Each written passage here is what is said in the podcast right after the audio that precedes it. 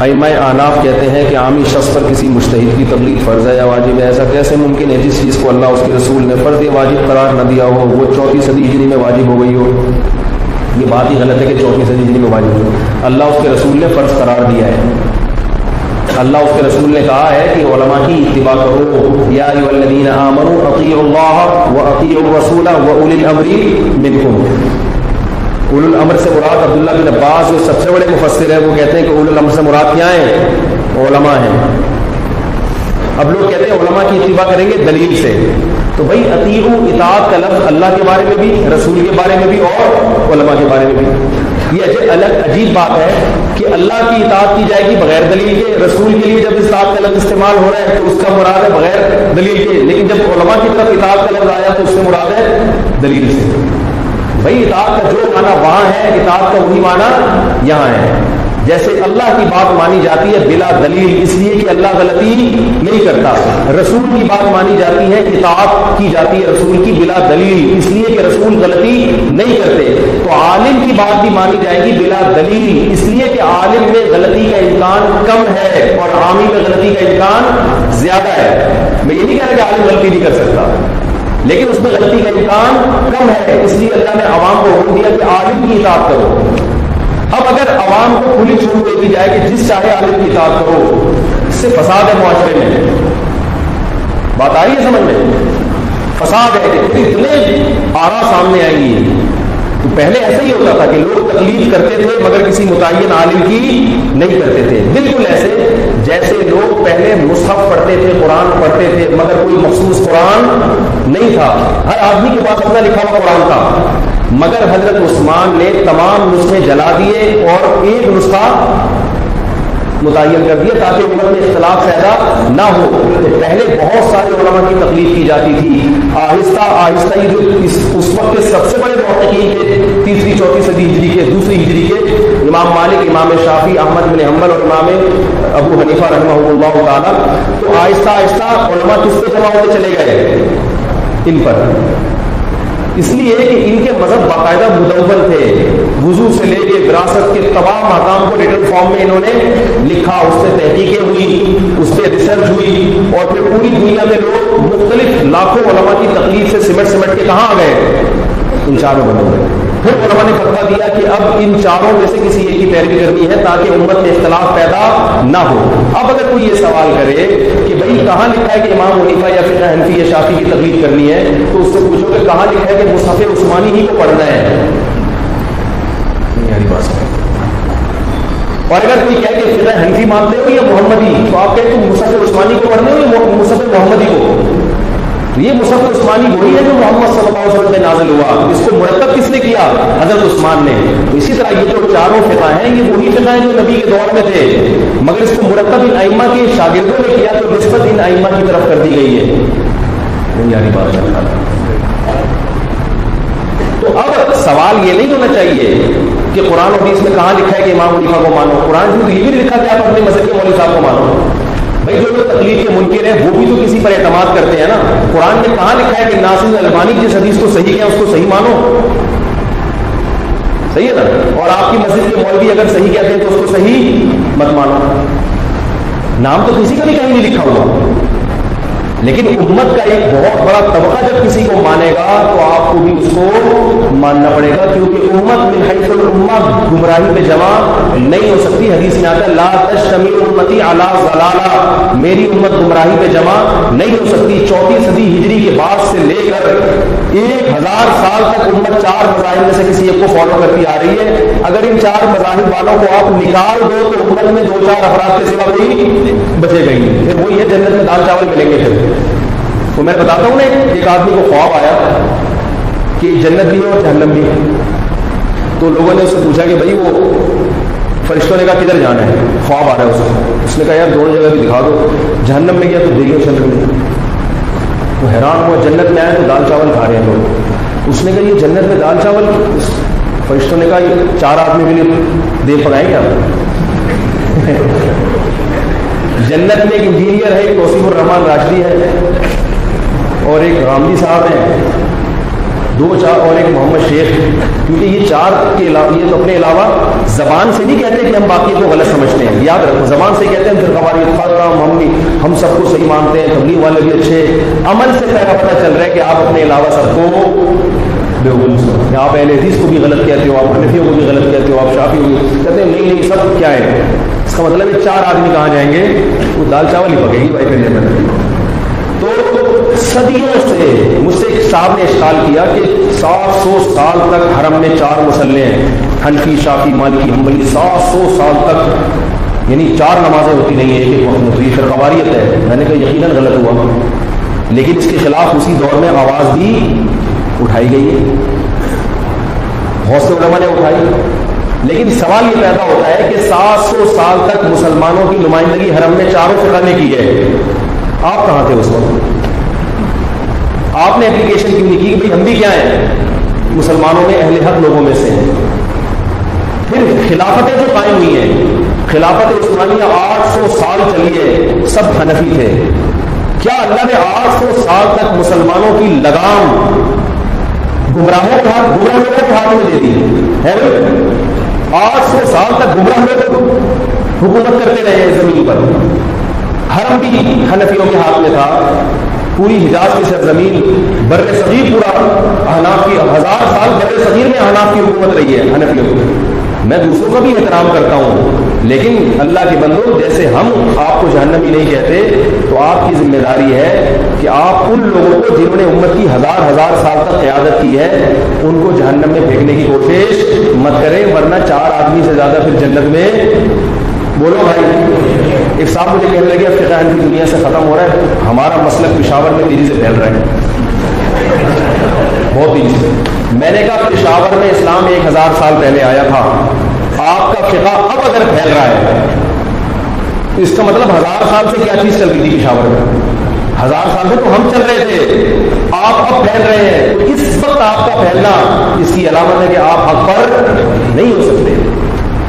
اور اگر حق پر ہے تو کم از کم اس قسم کی باتیں کرنا چھوڑ دیں۔ ہم تو پھر بھی بڑا ضرور رکھتے ہیں، ہم تو کہتے ہیں، چلو کھیل رہے ہیں۔ اگر قرآن و سنت کو نام لیتے ہیں تو ٹھیک ہے، ہم نہیں کسی کو جہنم بھی کہتے۔ لیکن اگر ہمیں آپ جہنم میں پھینکنے کی کوشش کرو گے، وہی ہماری ایک تاریخ ہے۔ محمود غزنوی کیا تھا؟ حنفی تھا۔ سلطان، ٹیپو سلطان کیا تھا؟ بر صغیر کی تاریخ اٹھا کے دیکھو، جتنی تاریخی شخصیتیں ہیں، یہ سارے حنفی تھے۔ سلطان، ٹیپو، محمود غزنوی جنہوں نے ہندوستان کے اسلامی حکومتیں قائم کی ہیں۔ پورا لا فتح عالمگیری بر صغیر کے پانچ سو علماء نے لکھی ہے، بر صغیر کے۔ اور اس وقت بھی کہیں بھی پوری دنیا میں ان فتح کو غلط قرار کسی جزیے سے اختلاف تو ہر آدمی کرتا ہے، لیکن غلط قرار نہیں دیا گیا۔ تو پوری دنیا بھی غلط بر صغیر کے پانچ سو بھی غلط۔ یہ کیا ہو گیا بھائی؟ تو ایسا کریں گے تو میرے بھائی پھر آپ جس بات کی لوگوں کی دعوت دے رہے اس میں غیر مسلم کے لیے کتنی مشکلات ہیں؟ جب وہ اسلام قبول کرے گا، آپ کہیں گے ہر ہر مسئلے کی قرآن و سنت سے خود سے تحقیق کرو۔ وہ تو بیچارہ پاگل رہے گا وہ انجینئر کا کلپ سنے گا رفل دین والا میرا جواب سنے گا درگہ بھولے دین والا۔ پھر اختلاف خلف امام پہ ایک کتاب پڑھے گا، پھر امام کے پیچھے فاتحہ نہ پڑھنے پر۔ بیچاری کی ساری زندگی جو گزر جائے گی، اس کو یہ نہیں پتہ چلے گا ان میں سے صحیح فرقہ کون سا ہے۔ اس لیے یہ جو صدیوں سے مذاہب چلے آ رہے ہیں، انہی کو فالو کرو۔ قانون آج بھی سعودی عرب میں فقہ حنبلی نافذ ہے۔ فقہ حنبلی۔ قانونی طور پر فقہ حنبلی نافذ ہے۔ ہاں کہیں کہیں وہ اس کو سدوس بھی کرتے ہیں، تو کہیں کہیں فقہ کو چھوڑ دیتے ہیں۔ کتنے مسائل ہیں جن میں فقہ حنفی کو ضرورت کی وجہ سے چھوڑ دیا جاتا ہے فقہ شافی کو فتوا دے دیا جاتا ہے۔ ابھی جو چھوڑے بھی میں زیادہ تفصیل میں جاؤں گا بات سے بات نکلے گی۔ آج کسی نے مجھے بتایا کہ ملیشیا میں یا افریقہ میں کسی فتنہ پرس نے اعلان کیا، وہاں سارے شافی لوگ ہیں۔ شافی مسلک کو فالو کیا جاتا ہے۔ اعلان کیا کسی فتنہ پرس نے، مسجد میں آؤ، میں تمہیں شافی نماز نہیں، بلکہ محمدی نماز پڑھانا سکھاؤں گا کہ محمد کیسے نماز پڑھتے تھے۔ صلی اللہ علیہ وسلم۔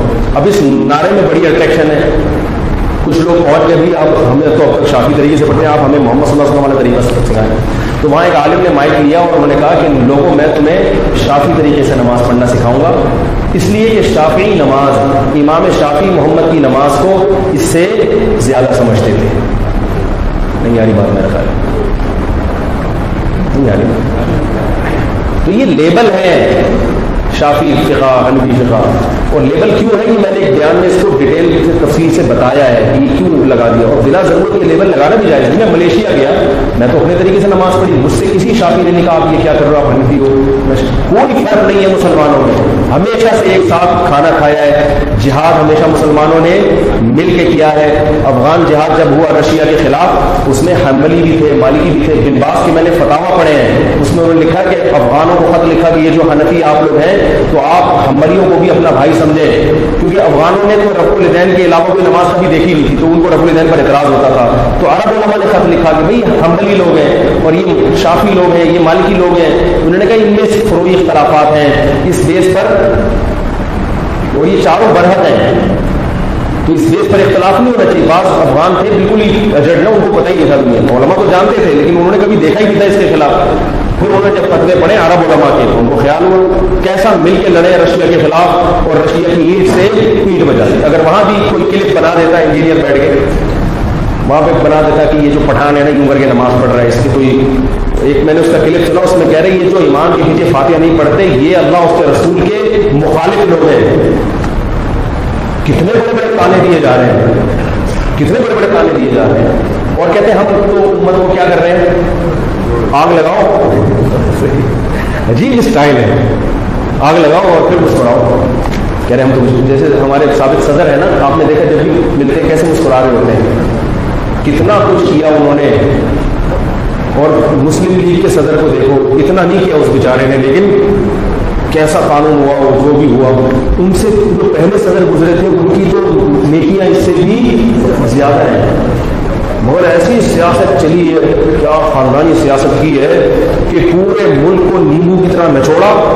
محترم نے اسٹیل مل کو کھا گئے پی آئی اے کو کھا گئے اور کیا کیا جتنا کھا سکتے تھے تسلی سے ملک کو نچوڑا؟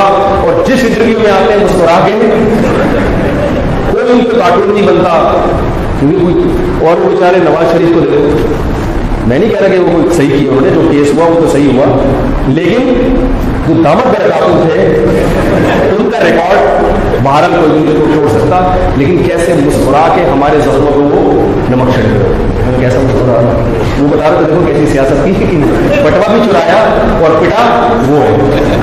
بٹوا میں نے چرایا اور پٹا کون ہے؟ تو ایک بچپن میں ہم نے مزاحیہ کلپ دیکھا تھا، ایک آدمی لائن میں کھڑا ہوتا ہے، بل جمع کرانے کے لیے۔ لائن میں پھر ایک اس کے پیچھے اور پھر ایک اس کے پیچھے۔